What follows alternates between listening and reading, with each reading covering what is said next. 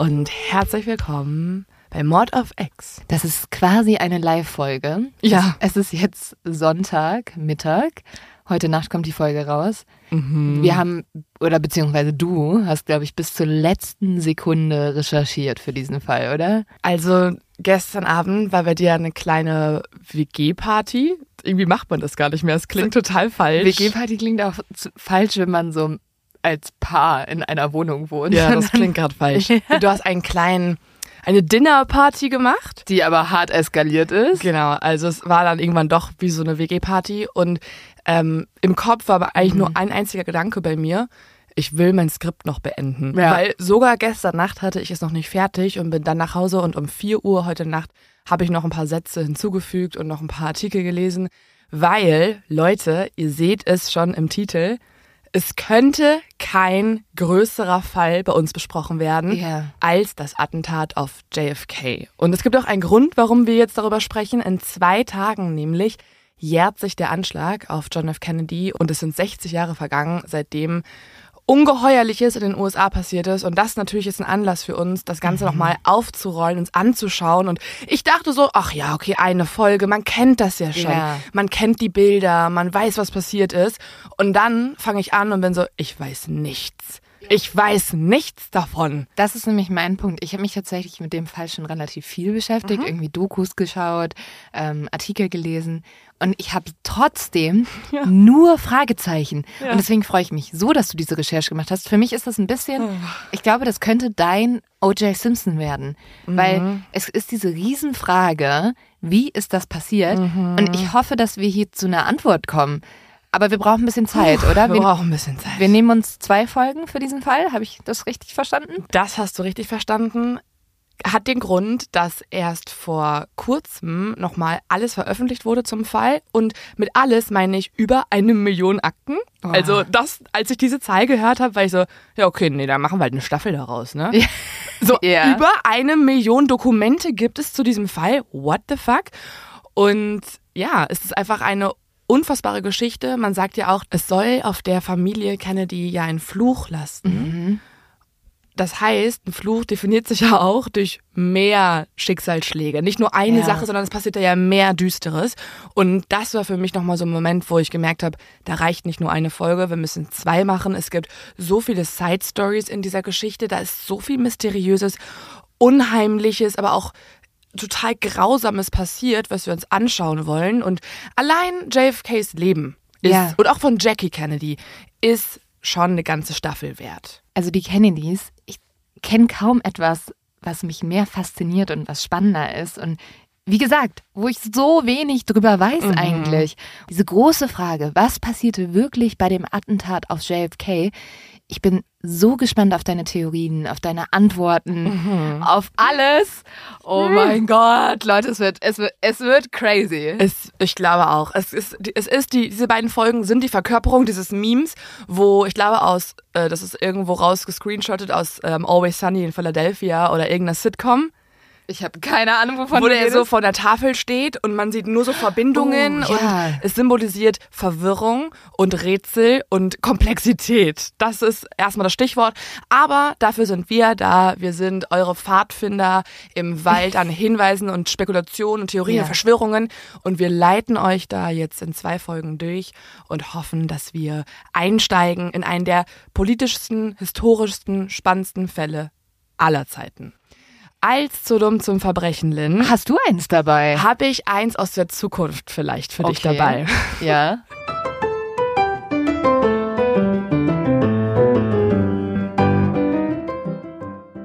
Es ist noch nicht passiert, es Ja. könnte passieren und es ist unglaublich dumm und ärgerlich, wenn es passieren sollte. Okay, ich bin gespannt. Ich erzähle es an dieser Stelle mit dem Bewusstsein, dass es mich meinen Urlaub kosten könnte.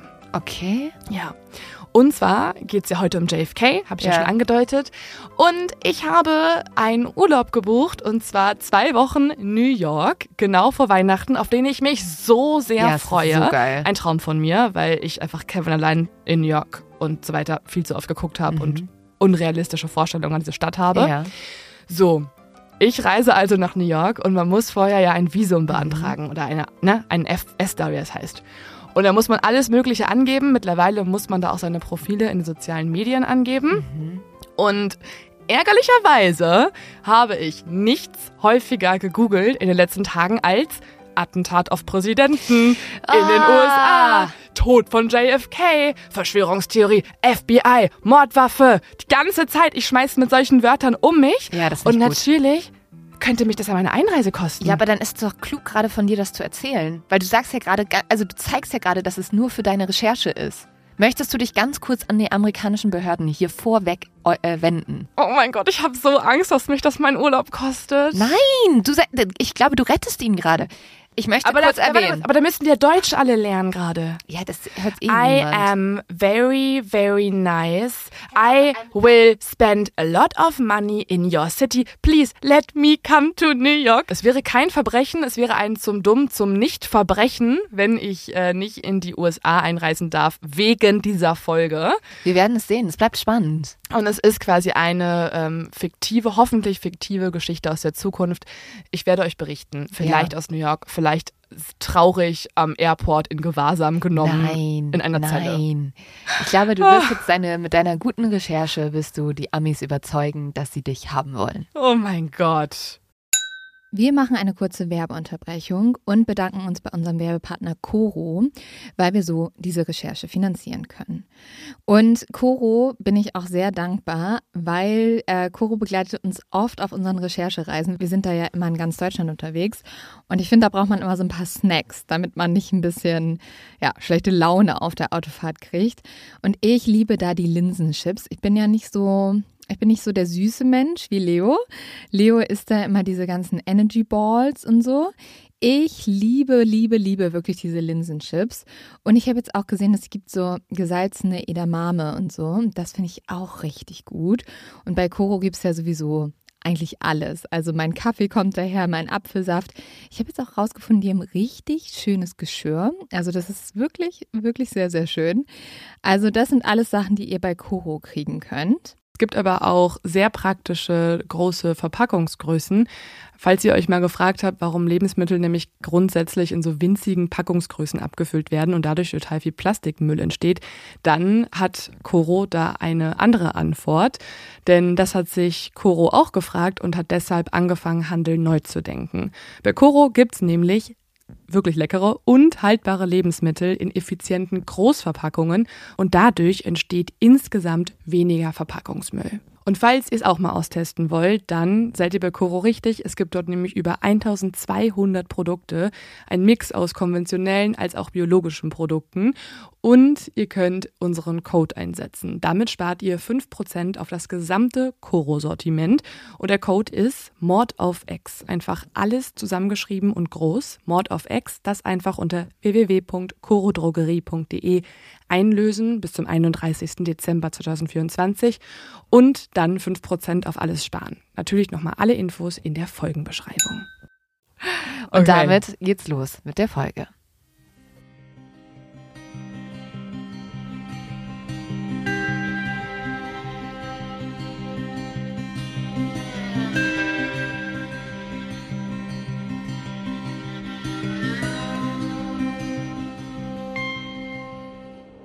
Es ist der 22. November 1963, Dallas, Texas.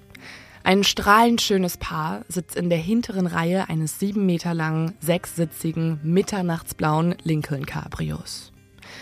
Er ist der mächtigste Mann der USA, vielleicht der ganzen Welt. Präsident John F. Kennedy, 46 Jahre alt. Sie ist die berühmteste Frau der USA, die First Lady Jacqueline, auch genannt Jackie Kennedy, zwölf Jahre jünger als ihr Mann. Die beiden sind ja einfach ein so glamouröses und auch einfach ein sehr, sehr hübsches Paar. Total. Also eine unfassbare Ausstrahlung.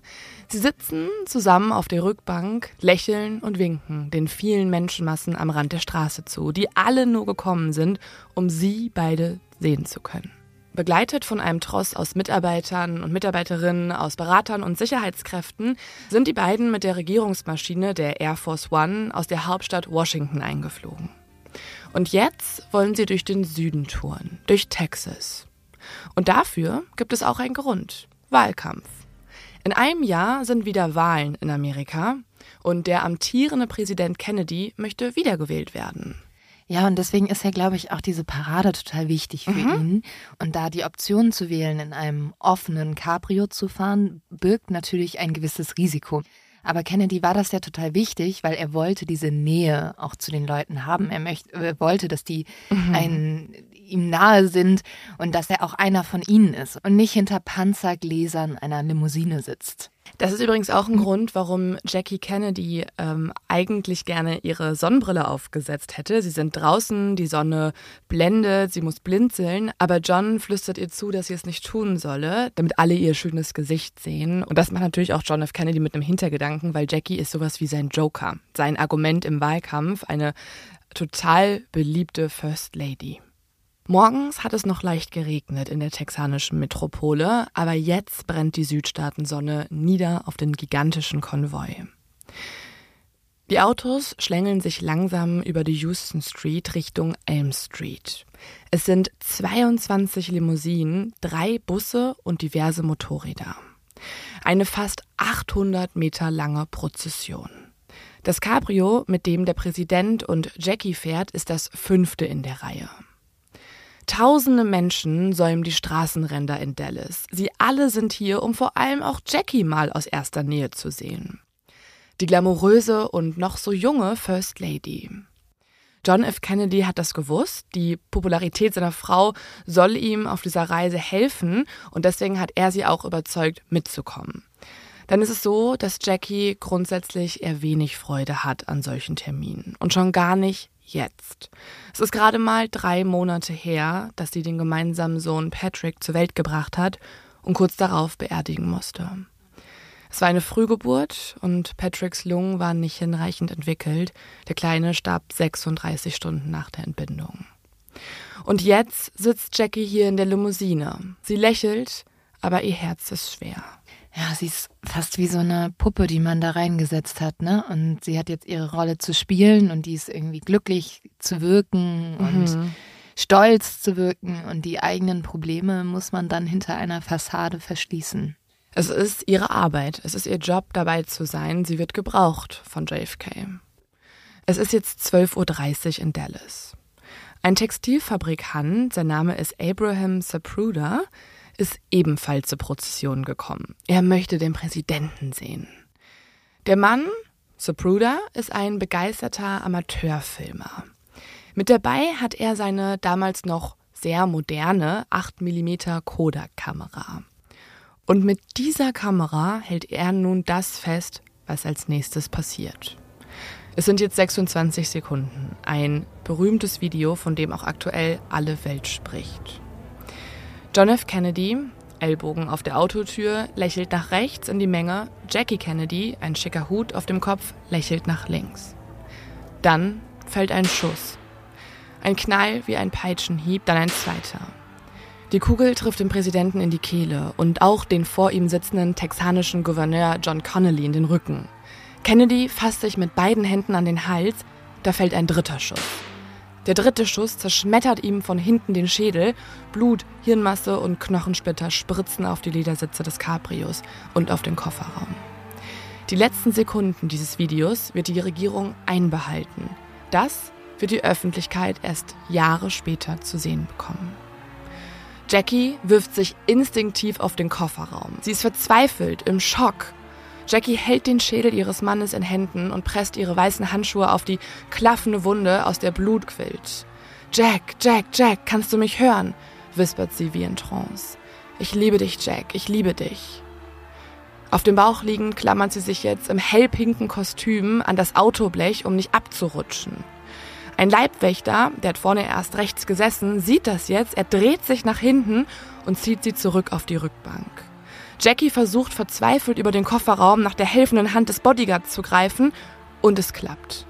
Wäre Jackie in diesem Moment abgerutscht oder gefallen, wäre sie wohl vom nachfolgenden Auto überrollt worden. Und jetzt bricht Panik aus in Dallas.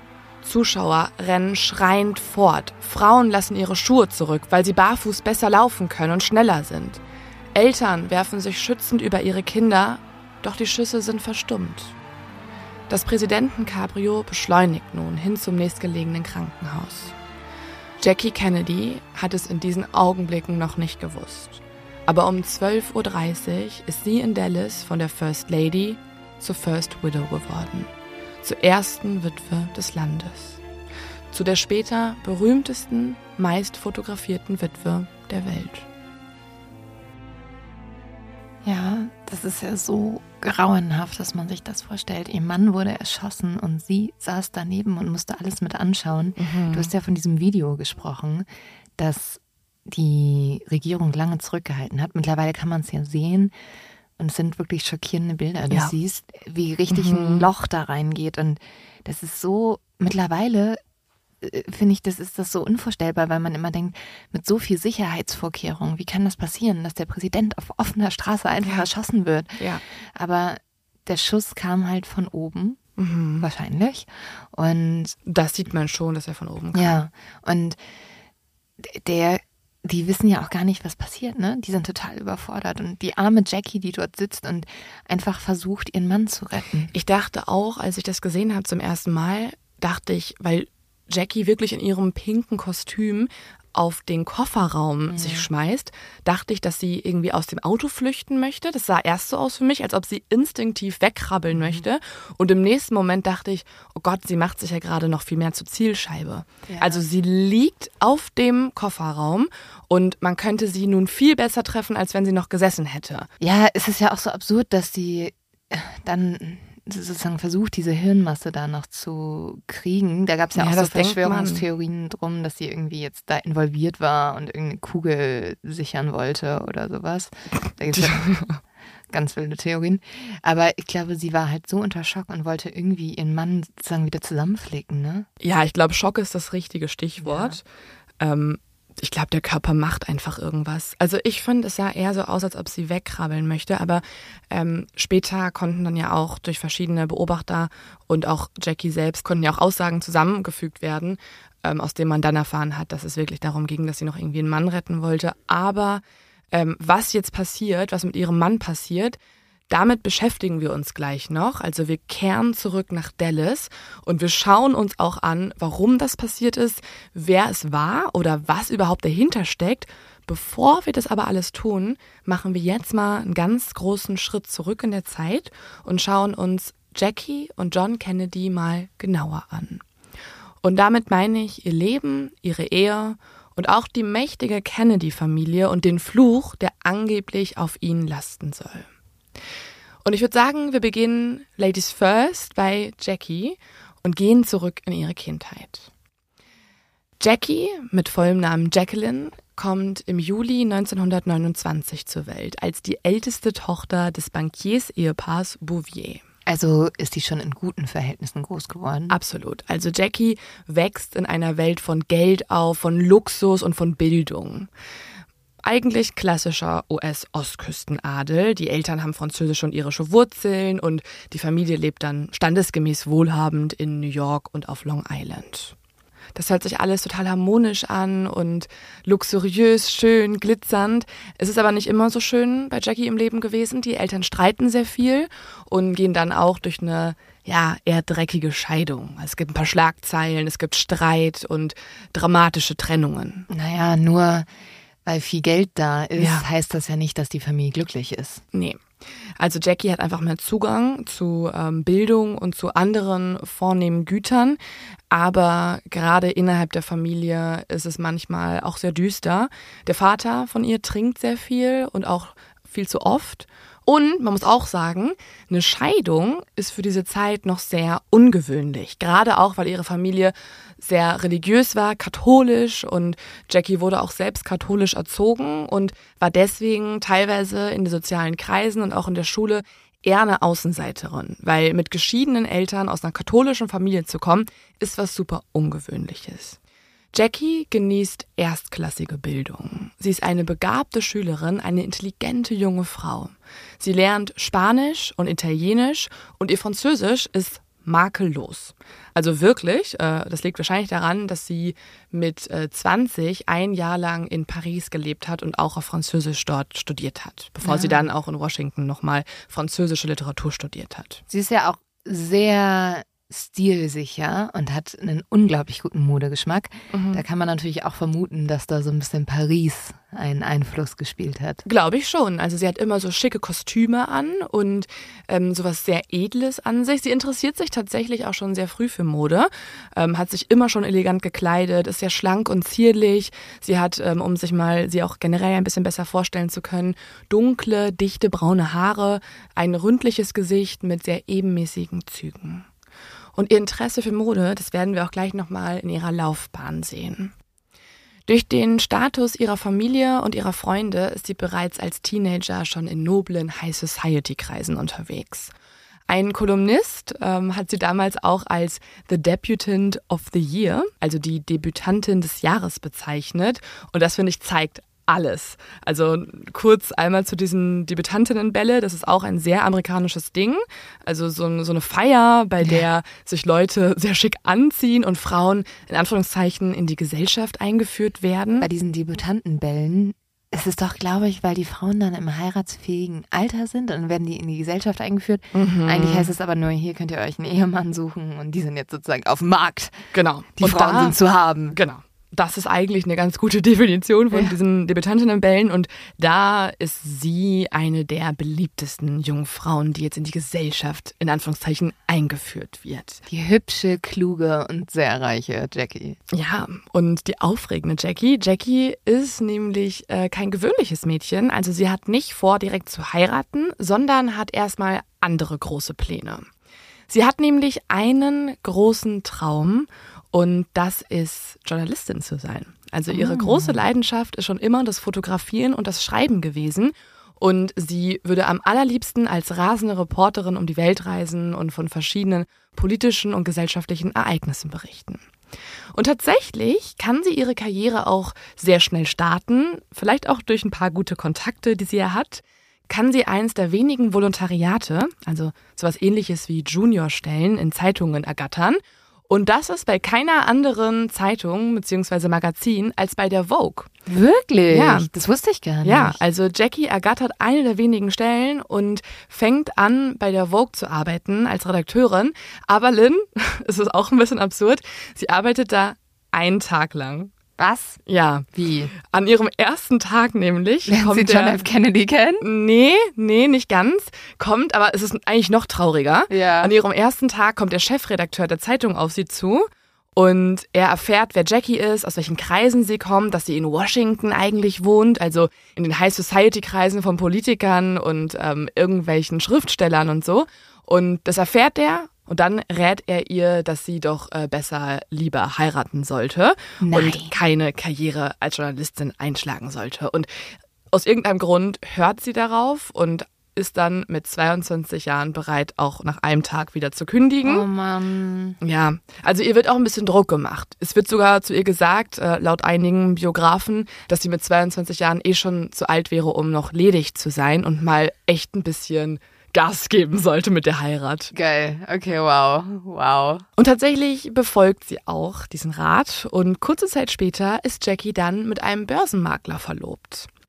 Aber Jackie hat ihren eigenen Kopf, Gott sei Dank, und nach nur drei Monaten löst sie die Verlobung auf, weil sie ihn, Zitat, das finde ich so geil, jetzt, wo sie ihn besser kennengelernt hat, unreif und langweilig findet. Ich glaube, er hat einfach sehr viel über Aktien geredet. Ja, das war jetzt nicht die spannendste Connection. Und du musst dir vorstellen, Jackie ist jemand, die ist interessiert an Politik, interessiert an Literatur, die ist schon gereist. Das ist ja auch nicht gerade gewöhnlich in dieser Zeit. Die war in Europa, die hat äh, Bildung erfahren und dann ist sie mit so einem nicht so reifen, wie sie sagt, Aktienmakler zusammen und mhm. ist etwas gelangweilt. Aber krass, dass sie sich sofort mit dem verlobt hat. Ja, das ging schneller. Aber das ist ja auch wiederum diese Zeit gewesen. Ja. Da bist du nicht erst lange noch in einer Beziehung und nach fünf Jahren kriegst du einen Antrag, sondern es ist so, die Frage, willst du mit mir zusammen sein, wird eigentlich oft ersetzt mit, willst du mich heiraten? ja. Sehr viel schneller. Oh, dadurch sind natürlich wahrscheinlich ein paar nicht so gut überlegte Ehen entstanden.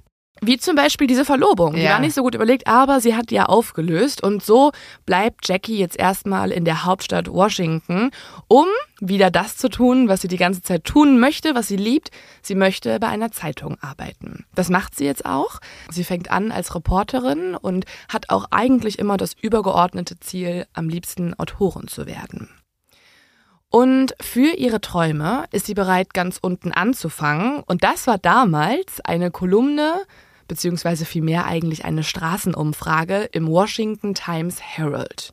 Und diese Kolumne hatte damals den Namen The Inquiring Photographer, also auf Deutsch die interviewende Fotografin. Und es wurde später umgeändert in den Namen die, das interviewende Camera Girl. Was? Ja. Ihre Aufgabe war es, Passanten zu fotografieren und sie nach ihrer Meinung zu einem beliebigen Thema zu befragen. Also sie hat zum Beispiel so Straßenumfragen gemacht, was Menschen über Frauen in der Politik denken. Ja, das ob das ein Ding sein sollte, ob man das Ah zulassen ja, ob, sollte. ob das okay wäre. Genau. Aber ja, diese Straßenumfragen kenne ich zu gut. ja. Das, Jeder Volontär Ja. kennt die. Das ist ja, womit du immer startest im Journalismus. Ja. Und es ist wirklich, das, ich habe so gehasst, weil du musst halt da irgendwo in der kalten Fußgängerzone stehen und dann musst du Leute fragen, die gar keinen Bock haben, dir zu antworten. Sag mal, glaubst du wirklich, dass Gelb die neue Farbe des Herbstes ist? und dann sagen die alle Leute, äh, weiß ich nicht, sorry. Und dann kommt immer so, ah, tut mir leid, ich habe ich hab keine Zeit. Ja, es ist immer hier in München, äh, gibt es eine Straße, die vom Marienplatz zum Hauptbahnhof führt, wo mindestens einmal die Woche ein Galileo oder ein TAF-Reporter steht oder Ja. eine, eine Praktikantin oder so und ihr Glück versuchen muss und Fragen stellt. Unter diesen in der Kälte stehenden, befragenden Leuten waren auch wir. Zum Glück mussten wir damals aber nicht fragen, ob Frauen wirklich in die Politik gehören, sondern wir hatten schon eine erste weibliche Bundeskanzlerin. Das stimmt. Wir mussten eher andere Sachen fragen. Also wir mussten zum Beispiel uns Sachen anhören wie Lügenpresse und dann wurden so Süßigkeiten ins Gesicht geschmissen, obwohl man eigentlich nur so, einen- so einen Test machen wollte. Welche Süßigkeiten sind die Süßigkeit des Ich Sommers? wollte gerade sagen, wie gut, dass du Süßigkeiten ins Gesicht geschmissen hat- bekommen hast. Aber okay, Es gibt Schlimmeres, es ja. gibt Schlimmeres. Aber ich finde es auf jeden Fall total spannend, dass sie damit gestartet hat. Das heißt, die glamouröse Jackie stand in der Fußgängerzone und hat Fragen gestellt. Ja, das war ihr Start und sie hat das sehr, sehr gut gemacht, denn Jackie gilt als furchtlos und charmant, also eine perfekte Mischung für den Job einer Reporterin. Und so interviewt sie Menschen auf der Straße, bevor sie zehn Jahre später die berühmteste Frau der Welt werden wird. Man muss auch sagen, was Jackie in dieser Zeit über den Journalismus lernen wird, wird sie später in dunklen Zeiten noch zu nutzen wissen. Na, ist natürlich irgendwie nützlich, dass sie weiß, wie funktionieren Medien. Total. Ähm, das ist natürlich auch, also das ist Wem auch spannend. erzähle ich was? Genau, es ist spannend dafür, was, was will jemand mit einer Frage bewirken, wenn er mich das fragt, was antworte ich da? Da wirst du ein bisschen natürlich zum Presseprofi. Ja, es ist sowieso eine kleine Medienschulung, die andere Menschen in ihrer späteren Position erst noch aufwendig durchführen müssen. Das hat sie alles jetzt schon in jungen Jahren gelernt. Wenn sie nicht gerade als Reporterin auf der Straße unterwegs ist, geht Jackie am Wochenende auf elegante Feiern und auf edle Dinnerpartys. Im Jahr 1951 ist Jackie mal wieder auf genau solch einer Dinnerparty. Es ist eine der typischen Ostküstenpartys der Reichen und Schönen. Man steht auf der großen Veranda einer herrschaftlichen Riesenvilla, lässt sich die Brise des Atlantiks um die Nase wehen, übt sich in Smalltalk, nippt an Cocktails, raucht, flirtet. Die Männer tragen Chinos und Segelschuhe und weiße Hemden, die Ärmel hochgekrempelt. Einige von ihnen waren im Krieg, drüben, in Europa oder in Ostasien. Ist ja gerade mal ein paar Jahre her. Die Frauen tragen zumeist leichte Röcke und Blusen, aber auch helle Hosen, die Knöchel frei. Sie parlieren übers Studium, die Kunst, die Architektur. Man ist sehr unter sich, weiße Oberschicht. Zu diesen Partys verirrt sich kein Arbeiter, der sein Geld verdient mit Schwielen an den Händen. Also, es ist alles sehr, sehr, sehr weiß, reich und Oberschicht, was sich hier vereint auf den Partys. Jackie wurde auf diese Dinnerparty von ihrem Arbeitskollegen mitgenommen, dem News-Moderator Charles Bartlett und seiner Frau Martha. Und die haben Jackie auch nicht ohne Hintergedanken eingeladen. Die beiden sind nämlich eng befreundet mit einem gewissen Politiker, mit einem ewigen Junggesellen, der sich durchgehend langweilt in seinen Beziehungen und aber eigentlich schon viel zu alt ist, um ledig zu sein. Könnte die junge, interessante Reporterin Jackie die perfekte Frau für ihn werden? Das ist Jack Kennedy, sagt Martha zu ihr und zwinkert ihr zu auf der Party. Eigentlich, erzählt sie, heißt er John, aber im Kreise von Freunden und Familie nennt man ihn nur Jack. Ich sag aber in dieser Folge jetzt die ganze Zeit John, weil es gibt noch einen Jack und ich finde es mega verwirrend, dass die alle immer ihre Namen wechseln. Ja. Also wir bleiben bei JFK, bei John F. Kennedy. Während jetzt Hühnerschmorbraten serviert wird, unterhält sich Jackie mit diesem gewissen Politiker. Er ist bereits älter als sie, zwölf Jahre, um genau zu sein, und sehr attraktiv. Er hat braune, dichte Haare, Grübchen beim Lächeln, wenn er redet, und alle Augen sind ohnehin auf ihn gerichtet, denn er macht Witze und ist unfassbar charmant. Ja, also John F. Kennedy war schon ein schöner Mann, muss ich ganz ehrlich sagen. Der hatte auch einfach eine krasse Aura. Also Ja. wenn man sich mal Reden von ihm anschaut, dann merkt man, dass der auch einfach ein Entertainer ist. Ja. Also der kann Leute abholen, der macht auch in jeder Rede am Anfang und am Ende einen passenden Witz und der kommt immer gut an. Also der weiß eine Menge zu beeinflussen, zu steuern und zu begeistern. Ja, und er ist halt ein aufstrebender Mann, ne? Ja. Also einer, dem wahrscheinlich das Land zu Füßen liegen wird, was man da ja schon so ein bisschen absehen kann. Naja, man kann es noch gar nicht so sehr absehen, aber man weiß, dass er große Ziele hat und dass er sehr ambitioniert ist. Und das gefällt Jackie. Und auch sie scheint ihm zu gefallen. Er ignoriert die anderen Frauen auf der Party und redet an diesem Abend nur mit ihr. Was für ein Abenteuer, denkt sich die junge Jackie. Dieser Mann hat in Harvard studiert, er interessiert sich für Politik, für Kultur, genau wie sie, er interessiert sich für Bücher und er schreibt auch gerne. Sie ist nicht gelangweilt, ausnahmsweise. Jackie schreibt nach diesem Treffen ihre Gedanken auf zum Abend. Und hier heißt es wie folgt. Ich weiß, er wird sich störend auf mein Leben auswirken. Ich sollte wahrscheinlich eher weglaufen, aber ich weiß, dass es sich lohnen wird, egal wie viel Herzschmerz er mir unweigerlich bringen wird. Oh, aber warum sagt sie das denn? Ja, sie hört Gerüchte über ihn und sie bekommt auch mit, dass er er flirtet an diesem Abend nur mit ihr, aber danach meldet er sich auch nicht sofort. Also es ist ein bisschen so ein Also sie merkt, dass er ein Player ist. ja, das weiß sie von Anfang an. Also das wird ihr auch gesagt. Das bekommt man mit. Man muss sagen, John F. Kennedy hat sich zu diesem Zeitpunkt schon fast durch so die ganze High Society Bubble in New York und auch durch halb Hollywood geschlafen. War Marilyn Monroe davor oder danach? Danach. Ah ja. Mhm. Hm. Ja. Kleiner Tipp, gibt es auch eine Folge bei uns zu, die ist schon ein bisschen älter. Ja, Aber stimmt. Ja. Das war ja auch noch eine. das wird doch ein ganz spannendes Thema. Da gehe ich auch gleich nochmal drauf ein. Das lassen wir hier nicht weg. Jackie weiß also, dass John ein Playboy ist, wie du jetzt gerade schon gut gesagt hast, aber sie ist beeindruckt von ihm. Sie weiß, er ist ein Abenteuer und sie lässt sich drauf ein. Nach der Dinnerparty treffen sich die beiden jetzt regelmäßig. Und kurz darauf macht er ihr auch schon einen Antrag.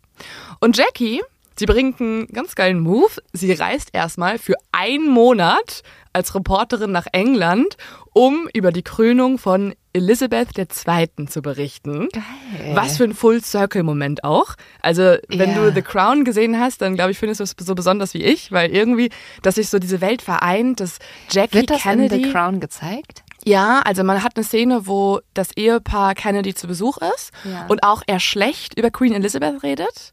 Also das war eh so ein Konkurrenzding zwischen denen. Weil Elizabeth galt immer, okay, jetzt mache ich den richtigen Adel-Nerd-Talk, Ja. aber Elizabeth galt immer so als ein bisschen kühl und nicht so begabt äh, darin, Menschen zu begeistern. Und Jackie war das Gegenteil. Jackie war der Liebling der Gesellschaft. Alle haben zu ihr aufgeschaut. Sie war auf jeder Party gern gesehen und hat sich für Kultur interessiert und so. Und es war so ein bisschen so ein Konkurrenzding. Und angeblich soll sie später auch über Queen Elizabeth gesagt haben, dass sie die mega langweilig findet. Und nicht versteht, warum, ne, warum sie nicht mehr aus sich macht und so. Aber das finde ich so krass, ne? Weil ich bin, glaube ich, nicht so ein ähm, The Crown-Nerd wie du. Und was ich irgendwann mal gelesen habe und was für mich wirklich so ein Mindfuck-Moment war, wusstest du, dass Marilyn Monroe und Queen Elizabeth im gleichen Jahr geboren sind? Ich finde irgendwie, weil da, da denke ich gerade dran, weil für mich ist John F. Kennedy und Jackie, die- sind für mich in so einer ganz anderen Zeit irgendwie abgespeichert. Eigentlich- Moderner? ja, viel. Ich habe das Gefühl, die sind viel jünger, was überhaupt nicht stimmt. Also, aber die waren einfach nur kürzer auf der Welt oder als Paar bekannt. Ja, das ja. ist halt das Ding. Aber- Queen Elizabeth haben wir so als grauhaarige ältere Dame Ja. im Kopf, ähm, als die Queen. Ja. Aber wenn man The Crown schaut und sich so ein bisschen, ich habe ja auch schon Diana Millionen Jahre auf meiner Mhm. Rechercheliste und es kommt, Leute, es kommt irgendwann, er bei True Love dann. Ähm, und dadurch ist es immer so ein Thema. Und natürlich sind die auch alle mal mega jung gewesen und haben Ja. super viel erlebt. Und das Leben von Queen Elizabeth ist crazy. Also diese Ja. Momente, wenn sie Leute trifft und so, gerade wie Jackie Kennedy, das ist einfach so, so. Aber weißt du, wenn du nämlich jetzt sagst, Jackie Kennedy hat die Queen getroffen, dann sehe ich eine junge Jackie Kennedy, wie sie die alte Queen trifft. Das überhaupt nicht Nee, stimmt, weil nee. die waren ja auch wahrscheinlich relativ gleich alt. Die waren fast gleich Zeitpunkt. alt, ja. Die sind alle, also Marilyn Monroe, ähm, Queen Elizabeth und Jackie Kennedy sind eine Generation. Solange wie wir jetzt über was anderes geredet haben, solange hat John auch gefühlt auf die Antwort seines Heiratsantrags gewartet, weil Jackie ist ja jetzt erstmal nach England gereist und erst ein Monat später kommt sie von ihrer Arbeitsreise zurück und bis dahin hat sie John auch nicht mitgeteilt, auch nicht per Brief oder so, ja oder nein. Es ist so, ich, also ich hatte jetzt im Nachhinein auch ein bisschen das Gefühl, das ist auch ihre Art, ihm mal zu zeigen, ich lasse auch nicht alles mit mir machen. Ich bin auch hard to get. Nicht nur du hast deine kleinen Flirts und so, auch ich habe Ehre. So, du, du kannst mich auch nicht von heute auf morgen Ich bekommen. muss sagen, ja, also ich glaube, das ist, wie du halt einen Mann kriegst, der gefühlt, der immer dachte, er kann alles haben. Du zeigst ihm, er kann das nicht haben. Einen Monat lang hat sie es ihm gezeigt, dann kommt sie zurück und sagt, ja. Ja, ich will dich heiraten. Ein anderer Grund, warum Jackie vielleicht überlegt haben könnte, was sie antworten soll auf die Frage, kann auch die Tatsache sein, dass ein Ja für sie auch gleichzeitig ein komplett anderes Leben bedeutet. Denn es ist ein Ja zu einem Leben im Rampenlicht. Denn John will als nächstes als US-Präsident kandidieren und es ist auch ein Ja zu einem Leben als Ehefrau, als Hausfrau, als Schatten ihres Mannes. Einen Tag später kündigt Jackie dann ihren Job als Reporterin und ist von nun an die Frau von John F. Kennedy. Sie ist jetzt verlobt mit der Hoffnung der Demokraten. Und dabei ist sie gerade mal 24 Jahre alt und er 36. Und das, finde ich, ist jetzt auch der Zeitpunkt, wo wir uns diesen 36-jährigen, charmanten Präsidentschaftskandidat mal genauer anschauen müssen. Und auch alle Legenden, Gerüchte und sagenumwobenen Erzählungen um John F. Kennedy. Übrigens, kurz, dass wir es einmal geklärt haben, das F in John F. Kennedy steht für Fitzgerald. Und dieser edle 36-Jährige kommt wie seine Verlobte Jackie auch aus sehr reichen Verhältnissen. Er ist privilegiert, katholisch im Ostküstenadel aufgewachsen. Der Familiensitz der Kennedys in Hyannisport in Massachusetts ist imposant mit Blick auf den Atlantik, mit Segelschiffen im eigenen Yachthafen. Politik hat Tradition in der Familie Kennedy. Schon JFKs Großvater war prominentes Mitglied der Demokratischen Partei. Vor allem aber eine Person spielt in John F. Kennedys Leben eine überaus große Rolle. Und das ist sein Vater Joseph, auch genannt Joe Kennedy. Joe Kennedy ist ein sehr ambivalenter Mann. Ähm, man könnte ihn heute auch sehr, sehr kritisch betrachten, denn er hat definitiv eher grausame Züge an sich. Zu diesem Zeitpunkt ist er sowohl in der Politik aktiv als auch ein knallharter Unternehmer. Nach heutigen Verhältnissen ein Milliardär, der sein Geld und seine Macht aber oft ja sehr rüde eingesetzt hat für seine Ziele. Außerdem munkelt man auch von Kontakten zur irischen und italienischen Mafia und die werden auch später für JFKs Wahl noch relevant werden. Oh, und warum soll er da Connections hin haben? Der hat mit allen Connections, also Joe Kennedy, der Vater, ist ähm, sehr, sehr lange in Hollywood gewesen. Der war auch Filmproduzent. Der hat sehr viel Wert darauf gelegt, dass er berühmte Künstler kennt und auch irgendwelche Schauspielerinnen und so. Und dementsprechend kommt er dann auch mit Frank Sinatra zusammen. Das war ein großer Fan, ein großer Buddy von ihm. Und Frank Sinatra wiederum soll auch mit der italienischen Mafia verbündelt sein. Mhm. Wir haben hier sehr viel Name-Dropping. Es kommen alle möglichen Leute vor. Und er hat einfach sehr viel Einfluss. Er hat Macht und Einfluss und er weiß auch einfach, welche Beziehungen, welche Verhältnisse zu Menschen sind relevant für mich, welche könnten mir noch mehr Macht verschaffen. Oh mein Gott, das ist wirklich, es hängt alles miteinander zusammen. Ich glaub, ja. Marilyn Monroe hat auch einmal Frank Sinatra abblitzen lassen. Ja, die also sind ist auch wieder eine Verbindung. Die sind eine Gang. Ja. Also es ist wirklich so, die waren eine gesellschaftliche Gruppe. Ich glaube, so wie wir beide jetzt gestern auf der gleichen WG-Party sind, okay, war auch bei dir, logischerweise, du warst natürlich da. auf deiner Party. Ja. Aber so wie wir in München halt unsere Leute jetzt hier haben, haben die sich in Washington und in Hollywood gefunden. Mhm. Das ist eine Clique. Joe Kennedy setzt nicht nur sehr viel Wert darauf, dass er selber berühmt und mächtig ist, er hat schon lange für sich entschieden, dass wenn schon nicht er selbst Präsident geworden ist, dann müsse es einer seiner Söhne schaffen. Und dieser Wunsch ist ihm so wichtig, dass er dafür sogar das Leben seiner Tochter aufs Spiel setzt. Ja, das wollte ich nicht rauslassen aus dieser Folge. Es gibt nämlich verschiedene Sachen in der Familie Kennedy, die sind so true crimig, dass ich denen noch mal ein kleines Kapitel widmen möchte. Und da geht es unter anderem um eine Schwester von JFK. Also Joe Kennedy, JFKs Vater und seine Frau Rose, die haben fünf Töchter und vier Söhne, darunter eben nun auch mal John. Und aus diesen neun Kindern möchte Joe Kennedy, der Patriarch der Familie, Gewinner machen. Also er möchte Vorzeigekinder haben, die ihm wiederum Prestige einbringen. Und für die Öffentlichkeit haben seine Kinder alle ein makelloses Erscheinungsbild abzugeben. Sie sollen sportlich sein, intelligent und auch gut aussehend. Und dafür tut der Vater auch alles. Jeden Samstag müssen die Kinder zum Wiegen antreten also die kommen zu ihm, stellen sich auf eine Waage und er bewertet dann, ähm, du bist zu fett, du bist zu ausgemergelt, du bist zu formlos. Das sind so Wörter, mit denen er um sich schmeißt und die Kinder müssen sich hochpushen. Die müssen trainieren und sich zu Leistung zwingen. Also ist er so eine richtige Stage-Mom. Ein Stage-Dad. Ja. Er ist ja, er ist die Hölle, ehrlich gesagt. Also alles, was ich über ihn erfahren habe, ist nur schlimm. Es ist grausam, es ist nicht kindergerecht. Er hat zum Beispiel auch ein Credo in der Familie durchgesetzt und das lautet, Kennedys weinen nicht. Oh Gott. Also wenn irgendein seiner Kinder irgendwie Schwäche zeigt, dann prügelt er den ein, das ist falsch, du musst einfach mehr, mehr lernen, mehr Gas geben, mehr trainieren, du musst besser werden. Oh, die armen Kinder, ey. Ja. Also da kann, da kann eigentlich nichts Gutes bei rauskommen. Ja, und tatsächlich kommt auch etwas sehr Grausames bei rum. Viele der Kinder werden Vorzeigekinder, aber es kommt mit einem noch größeren Preis. Denn die Kennedys sind nicht nur bekannt für ihren Erfolg, nein, kaum eine prominente Familie hat so viele Schicksalsschläge erlebt wie die Kennedys. Und deswegen sprechen auch manche von dem Kennedy-Fluch, der auf ihn lastet. Allein fünf Mitglieder des Clans, so wird er auch oft bezeichnet, werden durch Attentate oder Flugzeugabstürze ums Leben kommen. Und auch Krankheiten und Unfälle überschatten die Familiendynastie. Von einer dieser Horrorgeschichten habe ich vorher noch nie gehört. Sie betrifft das Leben von John F. Kennedys Schwester Rosemary.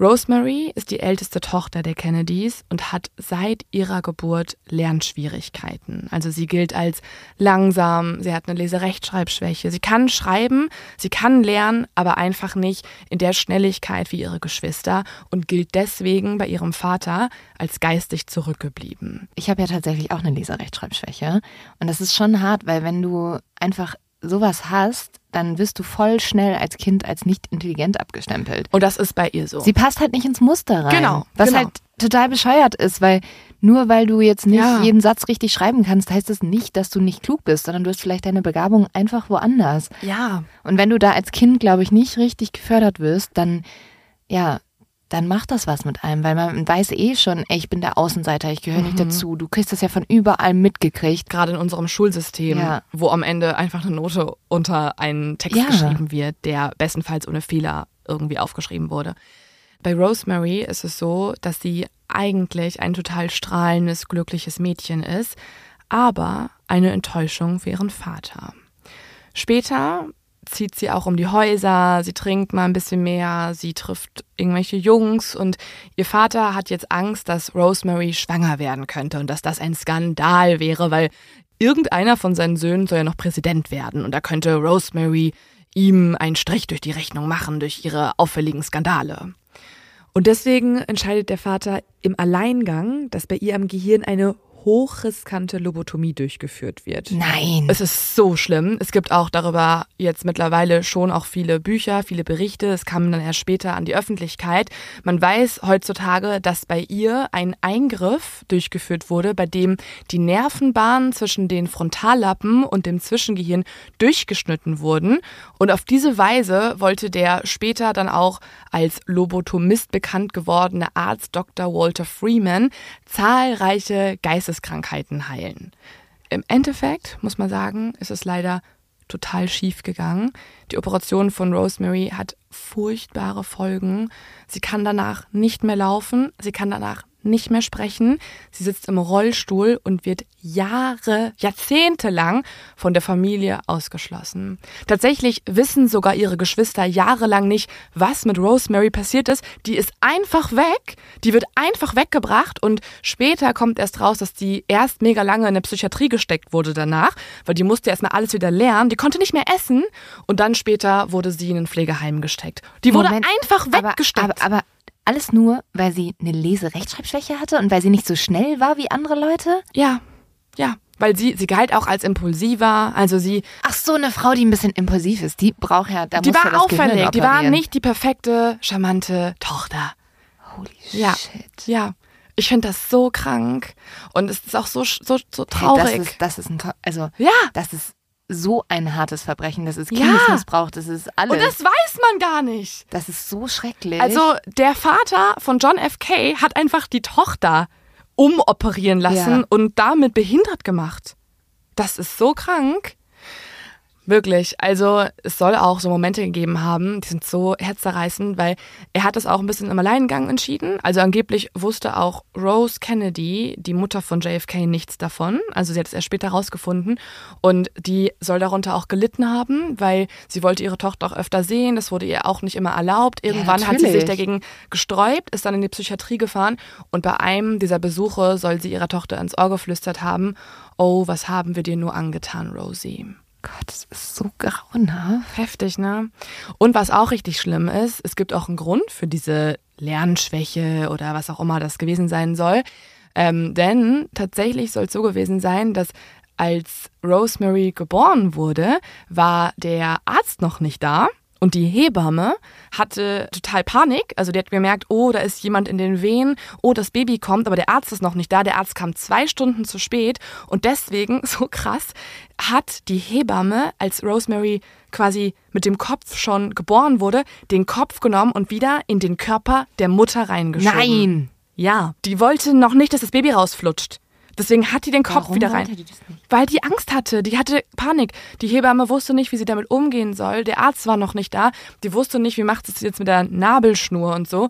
Und deswegen geht man davon aus, dass die Hebamme durch dieses Pressen überhaupt erst zu diesen ganzen geistigen Beeinträchtigungen geführt hat. Also es gibt ja auch total viele Bücher über die Kennedys und ganz viele Berichte, die jetzt erst in den letzten Jahren rausgekommen sind. Und da berichten zum Beispiel auch Angestellte der Familie, dass die Rosemary einfach ein bisschen länger brauchte für alles. Also da musste man es einfach dann fünfmal erklären und nicht dreimal wie ihren Brüdern.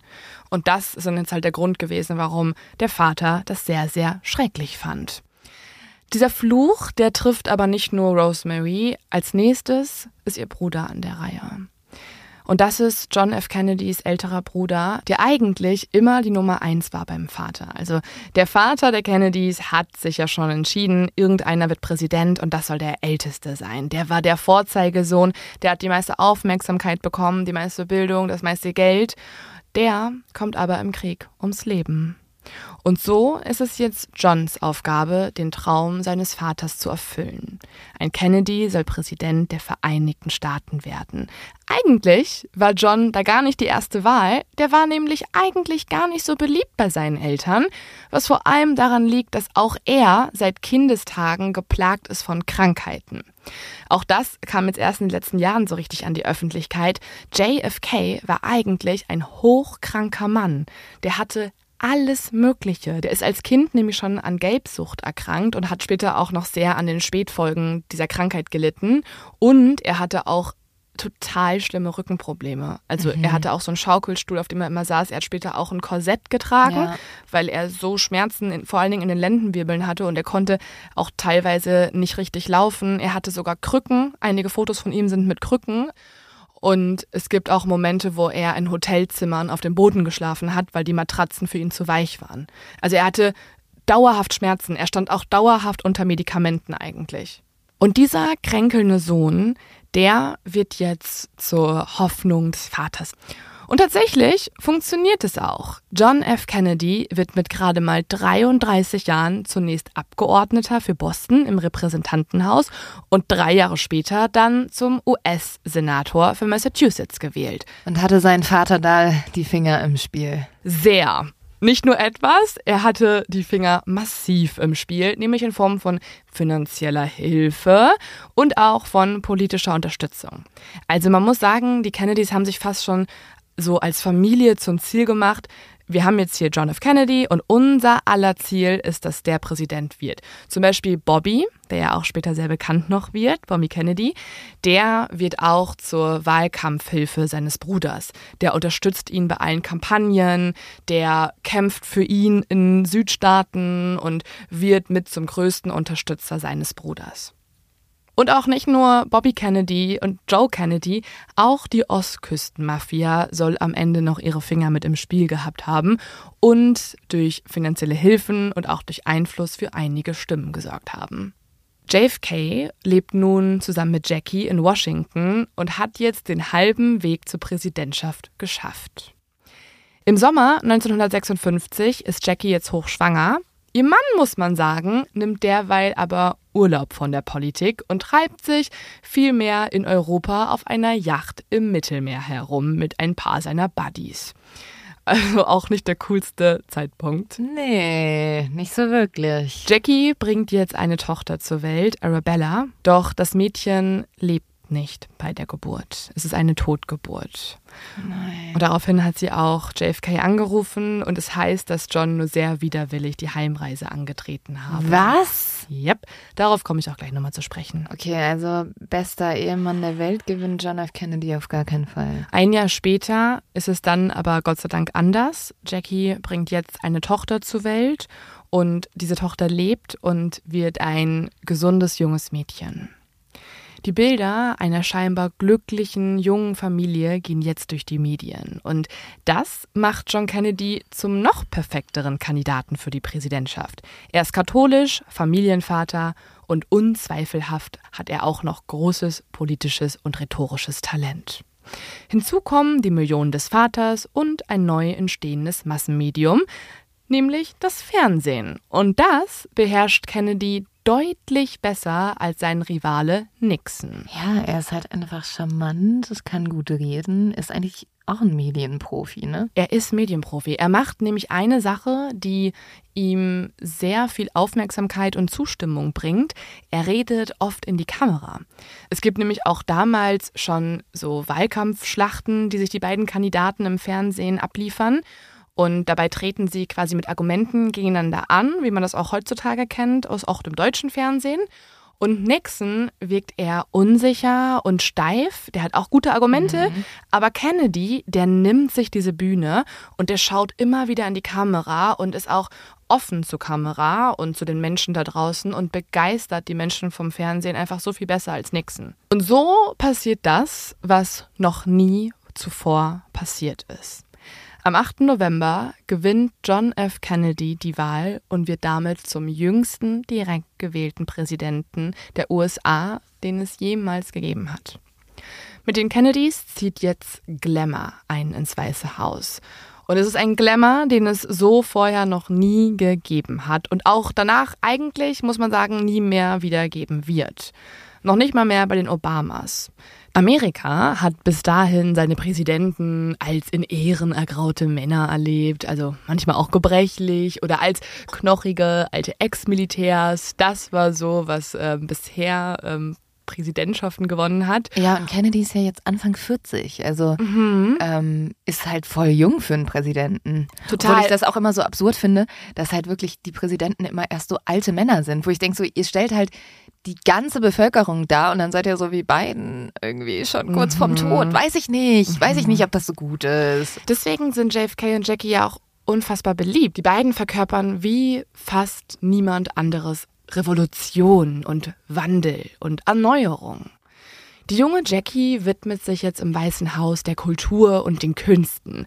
Sie lädt zu großen Galas ein und lässt auch als ehemalige Journalistin der Presse einigermaßen Zugang. Also natürlich alles noch kontrolliert und unter ihren Bedingungen. Zum Beispiel wird in dieser Zeit eine Fernsehdokumentation aus dem Weißen Haus ausgestrahlt und diese sehen 50 Millionen Amerikaner. Das ist damals eine unvorstellbare Einschaltquote. Jeder hat sich da angeschaut, wie ist das Leben der Kennedys im Weißen Haus, wie dekoriert Jackie das Haus neu um. Es ist auch sehr viel so ästhetisches, was sie zeigen und man merkt einfach, die lassen die Leute an ihrem Leben teilhaben. Bei Auslandsreisen wird sie an der Seite ihres Mannes auch hofiert, und zwar nicht wie die Frau eines demokratischen Präsidenten, sondern eher wie eine Königin. Es ist jetzt der Sommer 1963. John F. Kennedy ist in Berlin vor dem Schöneberger Rathaus.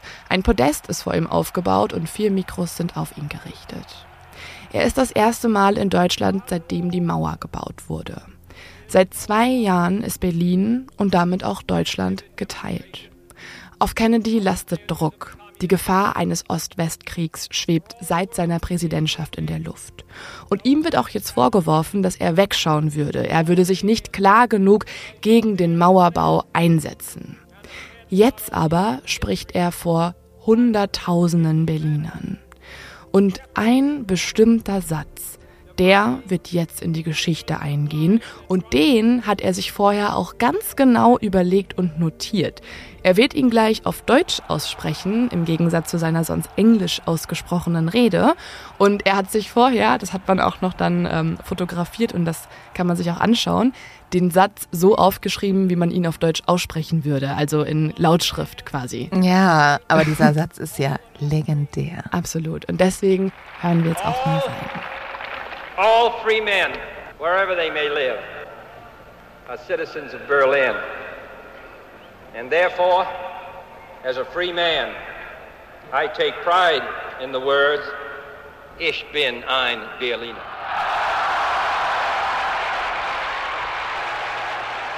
Alle freien Menschen, wo immer sie leben mögen, sind Bürger dieser Stadt Westberlin. Und deshalb bin ich als freier Mann stolz darauf sagen zu können, ich bin ein Berliner. Hunderttausende Berliner jubeln ihm begeistert zu. Sie applaudieren, werfen die Hände hoch. Der Rundfunk berichtet live. Diesen Moment beschreibt Kennedy später auf dem Rückflug in der Maschine als den Höhepunkt seiner Karriere. So gut wie jetzt wird es nicht mehr, sagt er im Flugzeug noch. Der Grund, warum die Bilanz um JFK so gut ausfällt, liegt aber vielleicht auch daran, dass man gar nicht alles über ihn erfährt in der Presse. Ja, ich wollte gerade sagen, wie sieht's denn hinter dem Schein aus? Ja, das ist ein Teil, der könnte jetzt auch eine ganze True Love Folge füllen, aber eher eine nicht ganz so positive Folge. Keine schöne. Eher eine True Love Fragezeichen Folge, denn über das Privatleben der Kennedys ist heutzutage sehr viel bekannt. Früher wurde es aber verschwiegen.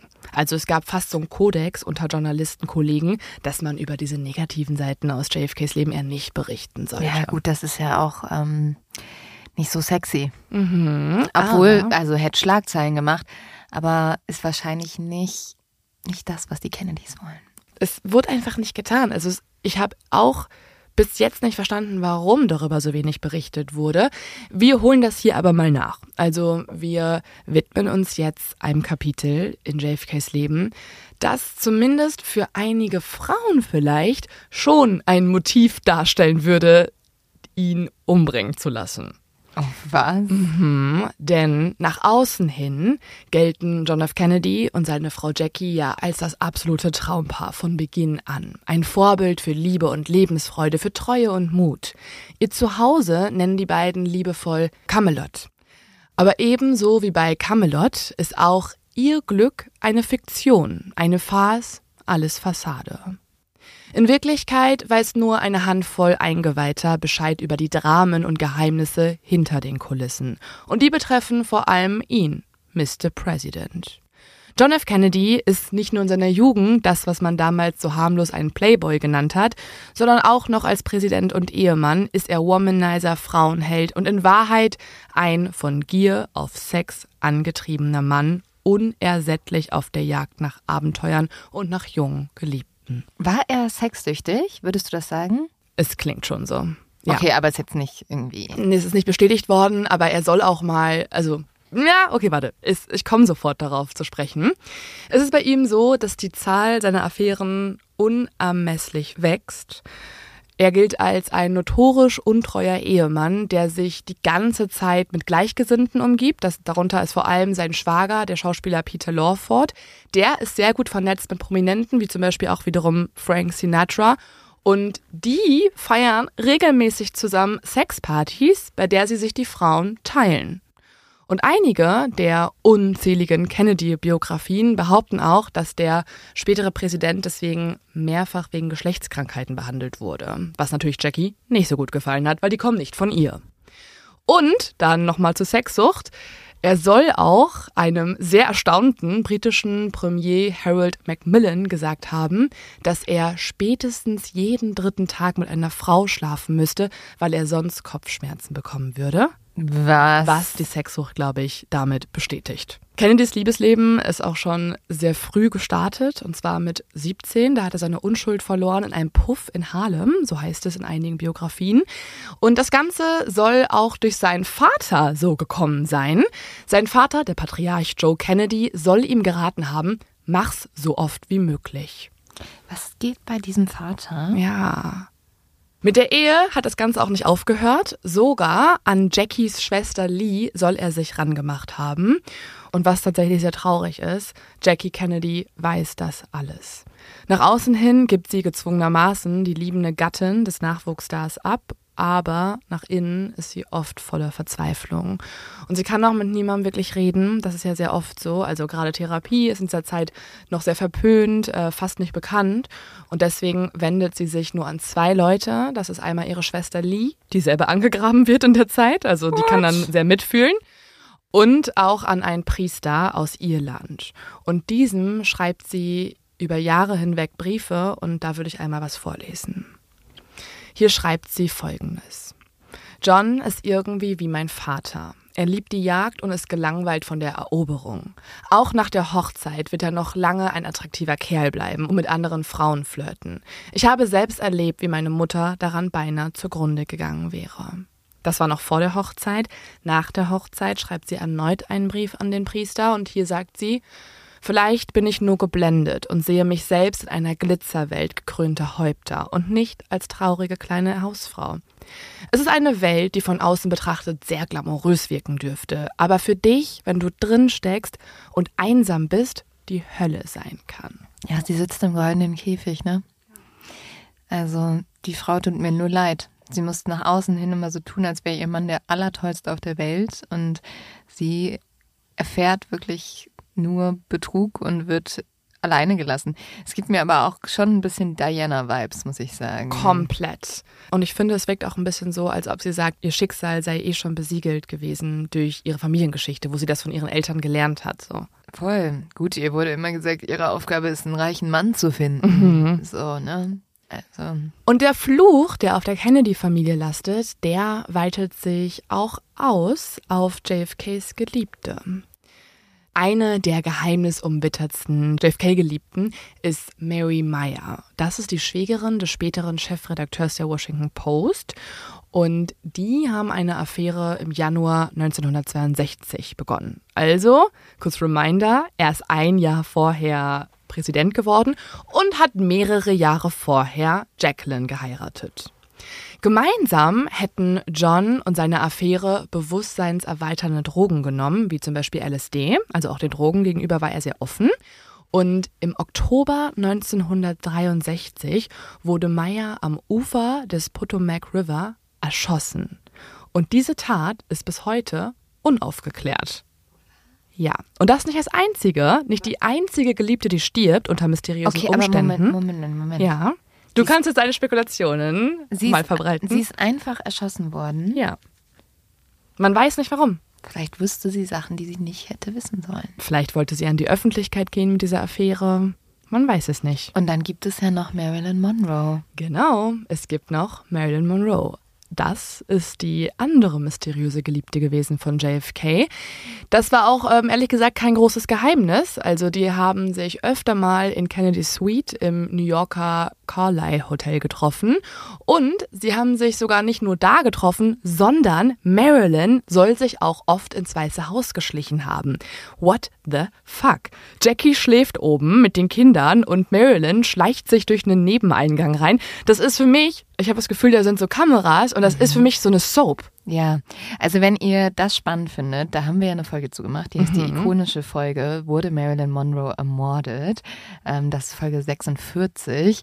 Und da haben wir ja auch drüber diskutiert, ob ihr Tod vielleicht was mit Kennedy zu tun hat. Ja, bei Marilyn ist es so gewesen, dass sie nicht nur diese Affäre hatte, sondern sie war auch sowas wie eine tickende Zeitbombe. Sie soll nämlich offen darüber geredet haben, dass sie diese Beziehung mit JFK vielleicht ernster meinen könnte. Sie hat ja auch, das kennen ja auch sehr viele, an JFKs Geburtstag in einem mit Pailletten besetzten Spitzenkleid sehr sexy Happy Birthday, Mr. President, mehr gehaucht. Mr. President. Ja, also Jackie war vor allem wegen Marilyn sehr gekränkt und neidisch. Die anderen Geliebten haben es ihr nicht so schwer gemacht wie die, wie das Sexsymbol, die Ikone Amerikas, Marilyn Monroe. Und es gab sogar Momente, da hat Marilyn Jackie gedroht. Es soll so gewesen sein, dass einmal Marilyn auch bei Jackie angerufen hätte und sie informiert hat, dass sie die Affäre öffentlich machen möchte und vielleicht sogar auch JFK heiraten wollen würde. So krass. Und daraufhin hat dann Jackie nur gesagt, Marilyn, heirate Jack nur, zieh ins Weiße Haus ein und übernimm die Pflicht der First Lady und ich ziehe aus und du hast dann all die Probleme. Das finde ich, also wenn es dieses Telefonat wirklich so gegeben hat, das wurde vom Schwager von JFK, Peter Lawford, so berichtet, dann, also was für ein Moment. Ja, wahrscheinlich hat Jackie gedacht, ihr denkt immer von außen, das ist dieser tolle Mann und ich sitze hier und werde jedes Mal alleine gelassen. Ja. Es gibt auch einen Grund, ähm, warum JFK vielleicht so ein aktives Sexleben hatte. Das führt der Biograf Christopher Anderson vor allem auf seine Drogen und Medikamente zurück. Denn die sollen seine Libido unverhältnismäßig doll gesteigert haben. Es ist ja so, dass JFK seit Ewigkeiten unter diesen Krankheiten leidet. Er hat chronische Rückenschmerzen. Es war fast so, dass er sich nicht mehr alleine anziehen konnte am Ende. Und das wiederum ist ein Grund, warum er dauerhaft mit dem Betäubungsmittel Novocain vollgepumpt worden wäre. Und er soll auch sowas wie einen Drogendealer gehabt haben. Der war sein Arzt, aber nicht nur sein Arzt, sondern war auch in der gesamten Promi-Szene sehr bekannt. Der wurde da sogar Dr. Feelgood genannt Oh und soll sämtlichen Promis und so weiter ein paar Cocktails, Zitat, verabreicht haben. In diesen Cocktails waren aber nicht nur Vitamine, da sollen 15% Vitamine drin gewesen sein, aber 85% Speed. Also Drogen, die aufputschen und natürlich auch als Nebenwirkung Sucht, schwere Depression oder paranoide Schizophrenie haben können. Sex, Drogen, Politik. All das bekommt die US-Öffentlichkeit in dieser Zeit aber nicht mit. Die Öffentlichkeit sehen die Kennedys als ewiges Liebespaar Und das ist tatsächlich auch laut einiger Biografen und Beobachter trotz all der Dramen auch gar nicht so falsch. Also obwohl John sich durch seine ganzen Affären auch ein paar Feinde macht, auch bei den Ehemännern und Freunden der Affären und so und auch bei Jackie, ist es so, dass viele das Paar trotzdem als als ein, ja nicht Traumpaar bezeichnen, aber als eine sehr tiefgründige Beziehung, denn die haben sich trotzdem irgendwie auch gefunden und wollten immer was, was Spannenderes haben im Leben, haben das durch, durch die andere Person bekommen und tatsächlich soll Jackie die Jahre im Weißen Haus auch später weiterhin als die Zitat glücklichste Zeit meines Lebens beschrieben haben. Weiß ich nicht. Ja. Weiß ich nicht. Ja. Sie hat auch nach dem Attentat auch Briefe geschrieben an den Priester, wo sie gesagt hat, dass sie ihren Mann so sehr liebt, sie wird am liebsten selber sterben. Ja, wahrscheinlich hat sie ihn auch über alles geliebt. Dass er immer der perfekte Ehemann war, hm, würde ich aber dann doch nochmal hinterfragen. Das hinterfragen viele. Nur viele sagen, dass sie trotzdem eine tiefe Liebe gespürt haben füreinander. Und John soll Jackie auch als die einzige Liebe seines Lebens bezeichnet haben. Ja, also für John war das ja auch eine ganz bequeme Situation, würde ich sagen. Also der hat halt ein gutes Leben gehabt. Er hat immer eine Frau gehabt, die zu Hause auf ihn wartet und alles macht. Und er hatte halt noch ein paar andere nette Damen. Ich finde auch dieses Zitat gar nicht so romantisch, wie das einige nee. so sehen, weil er so, es war die einzige Liebe meines Lebens. Ja. Nicht die einzige Frau, nicht die einzige Sexpartnerin, ja. nicht der einzige Spaß. Ist ja auch alles okay, ne? Also wenn die irgendwie so ein Arrangement gehabt hätten. Ja. Aber ich glaube, es ist jetzt eher so ein Ding gewesen. John F. Kennedy hat sich da ein bisschen ausgetobt und Jackie saß halt totunglücklich zu Hause. Ja. Es ist aber vor dem Attentat etwas anders gewesen. Also im Gegensatz zu der Geburt der toten Tochter Arabella 1956 ist John F. Kennedy im August 1963 an der Seite von Jackie in jenen 36 Stunden des Lebens von Patrick, dem zu früh geborenen Sohn. Und viele sagen, dass dieses Erlebnis der beiden, also die 36 Stunden mit Patrick, die Ehe verändert hat. Also quasi das Sterben ihres Kindes in einem Krankenhaus zusammen erlebt zu haben, soll die beiden wieder einander näher gebracht haben. Und so hat das auch Jackie in den Jahren danach noch in Interviews berichtet. Jackie und Kennedy hatten ja eine sehr stürmische Geschichte, wie du erzählt mhm. hast, und waren aber trotzdem irgendwie Partner. Natürlich haben diesen politischen Kampf zusammengelebt, haben diesen ähm, Wahlkampf, alles durchstehen müssen, dann dieses Leben auf der öffentlichen Bühne. Mhm. Das hat bestimmt auch zusammengeschweißt. Ja. Aber was ich mich jetzt natürlich die ganze Zeit noch frage, also wir wissen, Kennedy war ein Frauenheld, er kommt aus einer sehr ja, ähm, Familie, die ihn sehr gepusht hat, er hat einen sehr dominanten Vater gehabt. Aber wo sind denn diese Motive? Also findet sich das vielleicht in seiner Politik? Wer hat ein Motiv gehabt, Kennedy zu ermorden. Ja, das ist ganz spannend, dass du jetzt auf die Politik eingehst, denn tatsächlich gibt es ein paar Dinge, die wir über seine politische Laufbahn noch wissen müssen und über seine Entscheidungen in dieser Zeit, um das, was dann in Dallas passiert ist, später irgendwie einordnen zu können. Ich gehe darauf jetzt nicht im absoluten Detail ein, weil das würde jetzt wieder alles sprengen an dieser Stelle, sondern umreißt das jetzt eher so ein bisschen oberflächlicher. Aber eine Sache, die sehr wichtig ist für die Theorien um das Attentat, ist die Kuba-Krise. Kuba ist nur ein paar Flugminuten entfernt von der Südküste der USA und wird seit Mitte der 50er Jahre kommunistisch regiert. Und in dieser Zeit war Kommandant Fidel Castro an der Macht. Und der wiederum hat sich mit der mächtigen Atommacht der Sowjetunion verbündet. Und ja, wir sind ja zur Zeit des ja Kalten der, Krieges. Genau die sind ja der Erzfeind der USA und ähm, dieser Konflikt, der sich ja auch dann in Berlin gezeigt hat, ist schon die ganze Zeit zu spüren. Und 1961 kommt es jetzt zu einer Invasion, an der Kennedy maßgeblich beteiligt ist. In Kuba. In Kuba. Denn dort versuchen Exilkubaner, unterstützt vom US-Geheimdienst CIA und damit im Wissen der Kennedys, die Insel einzunehmen. Und das ist ganz, ganz wichtig. Ja. Also das ist jetzt sowas, das könnte man ja jetzt einfach so beiläufig hören und wieder vergessen, aber das ist ganz wichtig für die Theorien, wer das Attentat vielleicht beauftragt haben könnte, dass die Exilkubaner versucht haben, Kuba einzunehmen. Ja, also Kuba ist so wichtig, weil das der perfekte Ort gewesen wäre für die Russen, um ihre Raketen zu deponieren. Genau, also das ist der Grund dafür auch. Also die Invasion, muss man sagen, scheitert kläglich. Ähm, das Ganze ist auch bekannt unter dem Namen Schweinebucht, weil dort ist es vonstatten gegangen. Und 1962 steht deswegen die Welt eigentlich vor dem Abgrund, weil die Sowjetunion Raketen auf Kuba stationieren möchte, wie du gerade schon angedeutet hast, und Kennedy daraufhin mit dem Einsatz von Atombomben gedroht hat, sollte es zu der Stationierung kommen.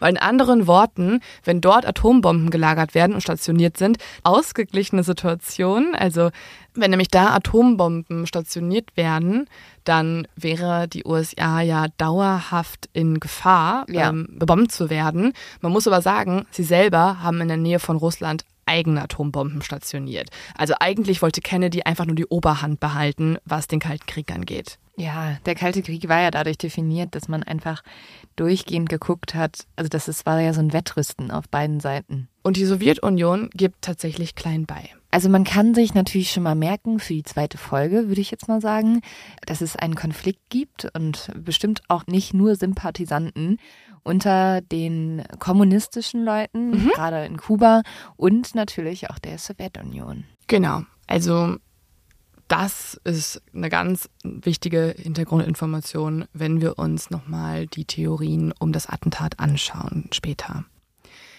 Innenpolitisch ist John F. Kennedy ein liberaler Präsident. Er unterstützt die schwarze Bürgerrechtsbewegung und tritt auch gegen den weit verbreiteten Rassismus in den USA an, aber in einigen Bundesstaaten herrscht ja noch bis in die 60er Jahre Rassentrennung an Schulen und Universitäten und konservative weiße Amerikaner, besonders in den Südstaaten, verachten deswegen Kennedys offene Art und sie bezeichnen ihn als so eine Art Antichrist, der sich für die falschen Bevölkerungsgruppen einsetzen würde. Oh mein Gott. Ja.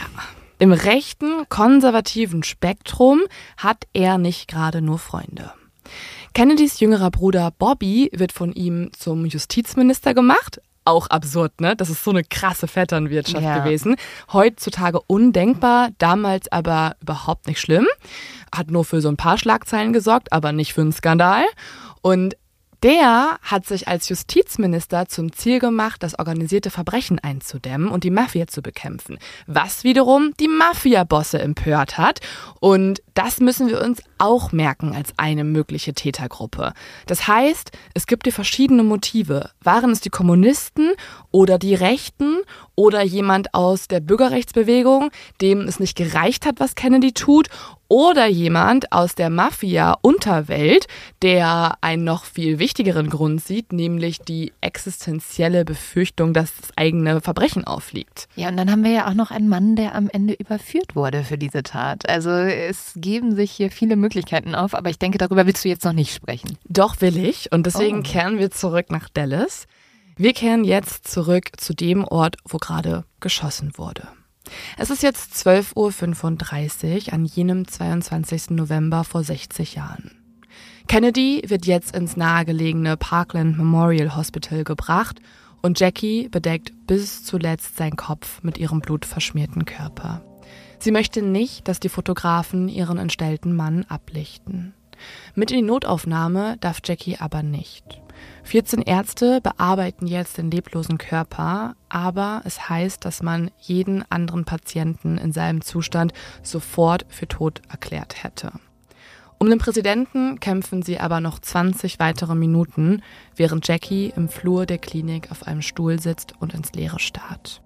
Nellie Connolly, die Frau des texanischen Gouverneurs, der ebenfalls notversorgt wird und querschnittsgelähmt überlebt, sagt später, ich habe noch nie einen einsameren Menschen gesehen als Sie in diesem Moment. Katholische Priester werden jetzt zur Klinik gerufen und die spenden dem Präsidenten gemäß dessen Konfession noch die Sterbesakramente, die letzte Ölung. Eigentlich sollen sie nur Sterbenden verabreicht werden, nicht bereits Verstorbenen, und deshalb wird der Todeszeitpunkt später auch um ein paar Minuten nach hinten datiert. Okay. Auch wow. so, hoffentlich sieht das Gott nicht. Ja, als, als Gott, Gott, mal kurz weggucken. Als ob Gott so wäre, so, wenn das jetzt in der Krankenakte steht, dann ist in Ordnung. ja. Gut, aber es geht vielleicht auch ein bisschen mehr um die Öffentlichkeit. Es geht darum, dass kein Skandal entsteht, ja. dass der Präsident eine Extrawurst bekommt, was ja vollkommen offensichtlich natürlich ja. gerade passiert. Jackie begleitet die Priester jetzt in die Notaufnahme und, und sie streichelt jetzt einen nackten Fuß ihres Ehemanns und dann nimmt sie ihren Ehering ab und steckt ihn auf einen der Finger ihres toten Mannes. Oh. John F. Kennedy ist tot und Jackie will einfach nur noch weg von hier. Zurück in die Hauptstadt Washington sofort. Nach texanischem Recht aber muss die Autopsie der Leiche auf texanischem Boden stattfinden und deswegen kommt es fast zu Schlägereien zwischen heimischen Beamten und den Sicherheitskräften des Präsidenten, die sich dann aber schließlich durchsetzen. Das heißt, in einem rasch besorgten Sarg wird die Leiche jetzt zu Air Force One gebracht und die wiederum jetzt auf dem Flughafen von Dallas steht.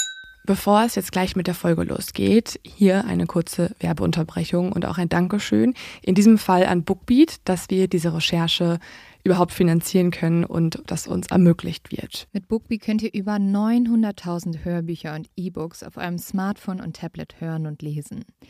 Ihr findet dort Thriller, ihr findet Romance-Sachen. Ich war jetzt auch gerade im Urlaub und es ist halt super praktisch, dass du die Sachen auch einfach runterladen kannst, die Hörbücher, und so auch offline hören kannst. Du kannst auch die Lesegeschwindigkeit flexibel anpassen, falls mal schneller gehen soll. Und mit dem Schlaftimer verpasst du keine spannende Minute. Und wir empfehlen euch an dieser Stelle ein Buch, das auch gut zur Folge passt, falls ihr euch mit dem Thema, um das es auch gleich unter anderem gehen wird, noch genauer auseinandersetzen wollt. Dann gibt es auf Bookbeat ein Buch namens Verschwörungsmythen von Michael Blume mit dem Untertitel Woher sie kommen, was sie anrichten und wie wir ihnen begegnen können. In dem Buch beschäftigt sich Michael Blume unter anderem mit Fragen wie steckt Bill Gates hinter dem Coronavirus, um mit dem Impfstoff noch reicher zu werden oder um die Frage, Frage, werden in geheimen Fabriken entführte Kinder gequält, um an das begehrte Adrenochrom zu kommen? Und gehört das alles zu einer großen Verschwörung zur Übernahme der Weltherrschaft? All das schaut sich Blume an und zeigt die Schwachstellen von Verschwörungsbewegungen auf und prognostiziert den Niedergang der QAnon-Bewegung um ihren scheiternden Messias Donald Trump. Ich wollte euch jetzt noch erzählen, was ich gerade höre. Das ist Totenfang von Simon Beckett. Ich habe das mal gelesen, aber es ist so lange her, deswegen freue ich mich, dass ich das gerade mal wieder hören kann. Und zwar geht es darum, dass ein Toter in einem abgelegenen Mündungsgebiet in Essex angespült wird. Und die Wasserleiche ist stark verwest, Hände und Füße fehlen, das Gesicht ist nicht mehr zu erkennen. Aber die Polizei ist sich sicher, sie wissen, wer es ist. Es gibt nämlich einen jungen Mann aus dem Ort, der seit Wochen verschwunden ist. Und alles deutet eigentlich auf einen Selbstmord hin. Aber jetzt gibt es jemanden, der zweifelt. Das ist der forensische Anthropologe Dr. David Hunter. Nämlich am nächsten Tag wird ein Fuß geborgen und Dr. David Hunter ist sich sicher, dieser Fuß gehört zu einer anderen Leiche. Und kurz darauf treibt ein weiterer Toter im Wasser. Also ihr merkt, hier ist viel los und äh, Simon Beckett schreibt auch einfach sehr, sehr toll. Also kann ich gut empfehlen. Wir haben auch noch was für euch. Ihr könnt Bookbeat jetzt 60 Tage lang kostenlos testen und erhaltet Zugang zu über 900.000 Büchern. Dafür gebt entweder den Code Mord of X bei der Anmeldung ein oder meldet euch direkt auf bookbeat.de-mord of X an. Also bookbeat.de-mord auf X. Einfach dort anmelden. Alle Infos dazu findet ihr wie immer auch in den Show Notes. Das ist natürlich aber auch problematisch, weil jetzt wird da ja ein ganz anderer Weg gegangen und dass die Leiche dann von einem Ort zum anderen geschaffen wird, da kann ja auch ganz viel verloren gehen. Da können irgendwie, ähm, ja, also da, da ist einfach nicht mehr, also das ist so ein bisschen die Frage, warum wurde nicht die Obduktion direkt an dem Ort durchgeführt? Also es wäre ja mhm. viel sicherer gewesen. Es gibt ja auch so ein bisschen Diskussionen, ob irgendwie da eine noch eine Kugel verloren gegangen ist mhm. oder sowas. Und das ist natürlich mit jedem Flug, mit jedem Transport ist da einfach eine gewisse Gefahr da. Ja, und die Tatsache, dass die Leiche nicht in Dallas, sondern in Washington obduziert wird, das wird später auch noch Bedeutung haben in einigen Theorien. Im Flugzeug, wo John F. Kennedy jetzt transportiert wird nach Washington, wird sein Vizepräsident Lyndon B. Johnson in der Maschine noch zum Präsidenten ernannt. Er leistet dort sein Amtseid ab und ist nun der neue Präsident der Vereinigten Staaten. Und auch davon gibt es sehr berühmte Fotos. Also es ist nämlich eine total improvisierte Zeremonie und Jackie also die Witwe, steht noch neben Johnson und ihr ganzes Kleid ist voller Blut. Blut des Ex-Präsidenten. Und also das ist einfach so ein dramatischer Anblick, der von den Kameras festgehalten wird. Boah, dass sie selbst da noch die Präsidentengattin spielen muss und dass sie nicht einfach nach Hause Ja. gehen kann. Dass sie nicht einfach trauern kann in Ruhe, dass sie sogar noch einen neuen Präsidenten ähm, mit ins Amt Ja. behelfen muss. Also es ist alles ein bisschen absurd. Sie hat sich aber auch geweigert, ihre Kleidung zu wechseln. Also sie sagt dann auch sowas wie, ähm, sollen doch alle sehen, was hier passiert ist. Ähm, und ich bin immer noch in Schock und das kann ruhig jeder wissen. Zweieinhalb Stunden nach dem Attentat hebt jetzt die Air Force One ab. Am 24. November 1963 wird der mit einer Flagge bedeckte Sarg von John F. Kennedy in einer Kutsche von sechs grauen berittenen Pferden vom Weißen Haus über die Pennsylvania Avenue ins Kapitol gebracht. Ein reiterloser schwarzer Hengst begleitet den Zug. Jackie Kennedy hat die Zeremonie so gewollt. Sie ist eine Kopie der Trauerfeier des fast 100 Jahre zuvor ebenfalls erschossenen Präsidenten Abraham Lincoln. Tatsächlich ist es auch so, dass sich Jackie total Gedanken gemacht hat zuvor. Sie war zerrissen, ob sie diese Trauerzeremonie auf offener Straße in der Größe durchführen könnte, weil natürlich steht sie ja jetzt auch weiter irgendwie unter Gefahr und und wer der wirkliche Täter ist, das ist ja alles noch gar nicht geklärt. Und deswegen hat sie sich lange Gedanken gemacht, ob sie wirklich diese Zeremonie so durchführt. Aber sie hat sich sehr an der Geschichte orientiert, wie es 100 Jahre zuvor durchgeführt wurde und wollte, dass ihr Mann einen gleichermaßen großen Abschied erhält. Vor allem Frauen am Wegesrand schluchzen herzzerreißend. 21 Stunden lang nehmen anschließend trauernde Amerikaner im Kapitol Abschied von John F. K. Man schätzt, dass es mehr als eine Viertelmillion Menschen sind. Tags darauf wird der Präsident auf dem Nationalfriedhof von Arlington beigesetzt. Hunderte höchste Repräsentanten anderer Staaten sind zugegen. Jackie Kennedy ist ganz in Schwarz gekleidet, mit einem dunklen, transparenten Schleier im Gesicht. Sehr würdig, sehr gefasst, entzündet sie mit den beiden Brüdern ihres Mannes die ewige Flamme über seinem Grabstein. Noch ergreifender ist auch der Anblick der Kinder, also der sechsjährigen Caroline und ihrem Bruder, die knien dort und beten. Und man sieht dann noch, und davon gibt es einfach auch Videos und Fotos, wie John F. K. Jr. die Hand an die Stirn legt und für seinen Vater salutiert. Und er ist ein kleiner Junge. Er ist an diesem Tag gerade mal drei Jahre alt. Was? Ja. Oh mein Gott, ich finde das eh immer, also ich weiß, das sind die Formalitäten und das gehört sich so, aber auch zum Beispiel, als die Queen gestorben ist und dann die ganze Familie dort langlaufen musste und noch irgendwie Leuten die Hand schütteln musste und so. Und ich immer gedacht, ich habe immer gedacht, lass die Leute trauern. Ja. Ich weiß, die trauern mit dem Land und das gehört dazu und das sind die Formalitäten, aber also in gewisser Art und Weise müssen die ja ihren Job dann weiterführen, wenn es ihnen eigentlich am allerschwersten geht. Und ein Absolut. dreijähriges Kind, das da salutiert, Ja. würde ich jetzt mal bezweifeln, dass der Dreijährige das machen würde, wenn er so privat Abschied nehmen würde. Jackie hat doch Kritik dafür bekommen. Also ein paar Kritiker haben mir vorgeworfen, dass sie ihre Kinder zur Schau stellt. Also so ne, die Trauer noch mal größer macht, indem sie sagt, oh Gott, jetzt haben die keinen Vater mehr. Aber man muss auch sagen, es war auch Jackies Wunsch, dass die Trauerfeier in dieser Größe durchgeführt wird, weil ihr ist es super wichtig gewesen, dass ihr Mann auch noch im Kopf der Menschen bleibt. Dass er, er hat ja eine super kurze Präsidentschaft. Das Vermächtnis, ne? Genau, Ja. sie wollte, sie will sein Vermächtnis mitgestalten und sie will, dass er in Ehren verabschiedet wird. Sie sieht das quasi als ihre letzte Pflicht als Ehefrau. Und sie macht auch etwas, das auch ein bisschen merkwürdig wirkt aus heutiger Sicht.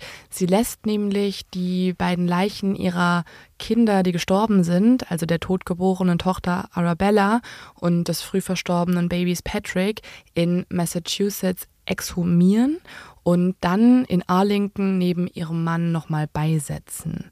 Aber auch hier orientiert sie sich an der Beerdigung Lincolns, dessen vor ihm verstorbener Sohn auch an seiner Seite liegt. Ihre lebenden Kinder versucht Jackie Kennedy so gut wie möglich zu beschützen.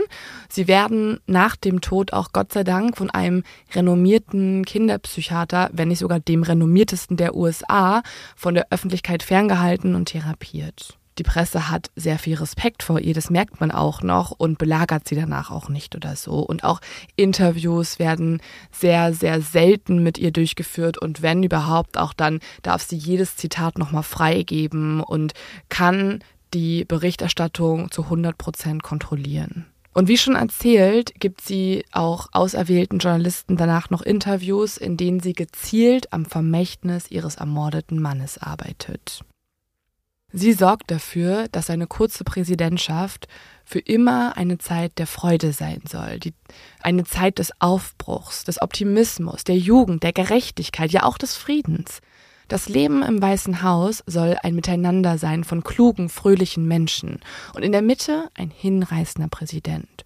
Und je dunkler die Zeiten werden in der Welt und in den USA, der Vietnamkrieg zieht auf, desto heller erstrahlt sein Stern. Jackie Kennedy wohnt nun in New York City und findet langsam den Weg zurück in die Öffentlichkeit. Sie unternimmt Auslandsreisen, trifft Queen Elizabeth, ist Mitte der 1960er Jahre populär wie kaum eine zweite Frau der Welt, die tapfere Kennedy-Witwe, die auch 1968 noch den Verlust ihres Schwagers mitertragen muss. Denn auch Bobby, der eigentlich Präsident werden will, wird bei einer Wahlkampfveranstaltung ebenfalls erschossen. Das ist, also das finde ich so merkwürdig. Es ist der Fluch der Kennedys. Ja, oder so viele Menschen. Ja, aber wenn halt zwei Brüder erschossen werden, Mhm. als ob da nicht ein persönliches Motiv hintersteckt. Darauf gehen wir noch genauer ein. Im selben Jahr heiratet Jackie auch noch einen neuen Mann, und zwar den griechischen Reeder Aristoteles Onassis, der seinerzeit vielleicht der reichste Mensch der Welt ist und sowas wie ein heutiger Elon Musk war. Und damit verliert Jackie dann schlagartig all ihre Sympathien. Also sie hatte sich so ein bisschen verspielt. Sie war als Witwe noch okay für die Öffentlichkeit, aber als die Frau von einem Superreichen nicht mehr so beliebt. Aber wenn sie ihn geliebt hat. ja, klar, also, natürlich, genau. sorry. Sie soll einfach glücklich sein Ja. und nicht durchgehend darauf hören, was andere Leute von ihr wollen. Ja. Onassis ist 23 Jahre älter als sie, ähm, recht korpulent, ein bisschen kleiner auch. Sieht nicht so aus wie John F. Kennedy, aber ist auch berüchtigt, genau wie John F. K., für seine Affären. Es wird auch sehr viel darüber spekuliert, was sie wohl an ihm irgendwie gefunden hat, ob das irgendwie daran lag, dass er unfassbar reich war, ob das auch der Charme war und so. Am Ende kommt die Ehe auf jeden Fall nicht so gut an bei den Amerikanern. Und deswegen haben die Paparazzi dann später auch ihre Zurückhaltung abgelegt. Tatsächlich wird Jackie verfolgt, fast schon wie später auch Lady Di in England. Und 1975 druckt eine Boulevardzeitung und ein Sexmagazin sogar heimlich aufgenommene Fotos von ihr beim Sonnenbaden in Griechenland. Und da ist sie halt obenrum ohne. Auch so traurig, ne? Das ist alles so respektvoll und dann heiratet sie den falschen Mann und direkt kommt sie irgendwie mit Nacktfotos in die Presse. Also ist das Jackies Schicksal? Also wird sie nach dem Tod von Kennedy nur noch gehasst von den Leuten? Mm, Ja, so langsam gewinnt sie die Zuneigung ihrer Landsleute auch wieder zurück, was vielleicht ein bisschen daran liegt, dass ihr griechischer zweiter Ehemann auch dann stirbt. Also sie ist dann wieder Witwe. Vielleicht wollen die Amerikaner sie nur als Witwe haben, I don't know. Ich glaube, die wollen sie nur als Frau Ja. also von Kennedy haben. Ja. Ja. Weil die haben ja auch ein Recht, über ihr Leben zu Ja, bestimmen. genau, ne? Also ja. Wir wollen dich so. Ja. Also sie erbt noch sehr, sehr, sehr viel Geld von ihrem griechischen zweiten Ehemann und ruht sich darauf aber nicht aus, sondern arbeitet als Lektorin in einem Buchverlag. Und das finde ich eigentlich total schön, weil das war ja immer ihr großer Traum, etwas mit Literatur zu machen, zu schreiben und sich kulturell zu engagieren. Und genau das tut sie. Sie arbeitet und engagiert sich für soziale und kulturelle Projekte in New York City, wo sie dann wieder lebt am Ende und kann dann Gott sei Dank auch in ihren 80ern und 90ern ein relativ unbehelligtes Leben führen, bis sie aber dann zuletzt an Lymphdrüsenkrebs erkrankt. Die letzten Fotos zeigen sie an der Hand ihres damaligen Lebenspartners bei Spaziergängen im Central Park und sie stirbt im Mai 1994, da ist sie 64 Jahre alt. Und beerdigt wird sie neben John F. Kennedy auf dem Friedhof in Arlington. Aber natürlich, wenn man jetzt über True Crime spricht, ist dieses Rätsel um den Tod von John F. Kennedy. Und das ist ja auch die große Frage. Was passierte dann, nachdem Jackie da in der mhm. Notaufnahme saß? Was haben die Polizisten ermittelt? Was hat der Geheimdienst ermittelt? Mhm. Und darum wird es ja in der nächsten Folge wahrscheinlich gehen. Ja, nicht ganz. Wir kehren tatsächlich zum Ende dieser Folge nochmal nach Dallas zurück. Und ich will euch eine Sache noch nicht vorenthalten. Wir kehren nochmal zurück zum Tag des Attentats. An diesem Tag, nur eine Dreiviertelstunde nach den Schüssen, wird ein Mann verhaftet. Ein Mann, von dem die Polizei glaubt, dass er der Täter ist. Nur 45 Minuten nach dem Tod von John F. Kennedy hält ihn ein Streifenpolizist auf der Straße an. Der Mann erschießt daraufhin den Beamten und eine entsetzte Frau wird von einer Bushaltestelle auf der anderen Seite aus Zeugin der Tat. Danach flüchtet der Mann in ein Kino, wird dort vom Polizisten überwältigt und in seiner Tasche findet man einen Revolver und Munition. Um 14 Uhr wird dieser Mann ins Polizeipräsidium von Dallas gebracht. Wer er ist und ob er der einzige Täter war an diesem Tag und was überhaupt sein Motiv ist, darüber sprechen wir in der nächsten Folge ausführlich. Denn tatsächlich könnte diese Folge sonst noch mal stundenlang weitergehen und alles, was diesen Mann betrifft, ist auf jeden Fall eine eigene True Crime Folge wert.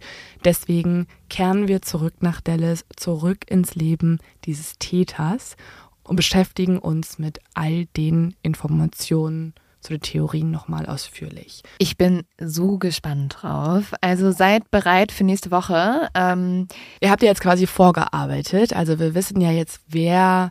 Er hat. Niemand hat so ein eindeutiges Motiv, aber irgendwer hat geschossen. Wir haben ja jetzt hier schon verschiedene Sachen, über die wir gesprochen haben. Wir haben politische Motive, jeweils im Inland und aber auch mhm. zum Beispiel von der Sowjetunion. Wir haben äh, viele Leute, die auch auf mysteriöse Art und Weise gestorben sind, mhm. ob das jetzt irgendwie Ex-Affären sind oder auch der Bruder. Mhm. Ähm, dann hast du uns ja jetzt noch einen möglichen Täter am Ende vorgestellt. Diskutiert das doch gerne mal mit uns auf Social Media Maria. Ähm, wir, ja, findet uns auf TikTok und auf Instagram. Mhm. Und dann freuen wir uns sehr, nächste Woche wieder mit euch drüber zu sprechen. Ja, ich finde, dieses Leben hat so viel Aufmerksamkeit verdient, weil ich finde diesen Fluch, mhm. der hat sich für mich auf gewisse Art und Weise bestätigt, weil wenn man betrachtet, die Familie hat vier Kinder verloren auf gewisse ja. Art und Weise. Bobby wurde ermordet, JFK wurde ermordet, Jack, der größere Bruder, ist im Krieg gefallen. Und Rosemary ist quasi in die Psychiatrie abgeschoben worden. Also vier Kinder haben kein vollends glückliches Leben bis zum Lebensende geführt. Und das finde ich so gruselig irgendwie. Ja, es ist auf jeden Fall super gruselig. Was für Schicksalsschläge. Aber da reden wir nächste Woche noch mehr drüber. Jetzt mhm. haben wir noch was für euch, weil es gibt jetzt eigentlich noch eine zweite Folge. Also wenn ihr sagt, ich will jetzt noch mehr True Crime hören, dann haben wir jetzt den ultimativen Tipp, oder Leo? Ja, Leute, wir haben ja noch einen zweiten Podcast, True Love. Ja. Und der erscheint ja jeden zweiten Freitag. Für alle, die eh noch nicht so ganz durchgeblickt haben, Mord of X existiert ganz normal weiter. Jeden Montag kommt hier eine True Crime Folge raus. Alle zwei Wochen an einem Freitag kommt bei True Love aber auch eine Folge von uns raus. Und das waren zwei sehr romantische Geschichten bisher. Die dritte Geschichte ist ebenso romantisch wie auch crimig. Und ja. zwar die Geschichte von Bonnie und Clyde. Also wir wurden, glaube ich, noch nie so oft nach einem Fall gefragt bei Mord of X wie Bonnie und Clyde. Und jetzt haben wir diese Geschichte erzählt. Die ist jetzt schon draußen. Also geht einfach bei Spotify, äh, gebt ihr jetzt einfach True Love ein oder Bonnie und Clyde. Und dann könnt ihr die Folge direkt hören und ähm, habt jetzt noch eine Folge. Wie geil ist das denn? Und hier mal ein kleiner Pro-Tipp, damit ihr da auch richtig gut durchblickt und auch nichts mehr verpasst, gibt es einen Trick. Und der nennt sich Abonnieren. Genau. Einfach auf True Love Kanal gehen, abonnieren, Mord of X, abonnieren. Und dann ist das auch gar nicht mehr so verwirrend verwirrend. Ihr habt einfach zwei Podcasts, ja. was sich Leute die ganze Zeit von uns gewünscht haben. Doppelte Portion so, Lin und bitte Leo. gibt uns mehr Folgen pro Woche. Und wir ja. waren so, okay, okay, here you go. Aber Leute, schön, dass ihr dabei wart. Äh, wir freuen uns, euch gleich bei True Love Podcast zu hören und nächste Woche weiter mit John F. Kennedy zu machen. Äh, bis dann hoffen wir, habt ihr eine schöne Woche und wir freuen uns auf euch. Cheers. Ciao. Dann.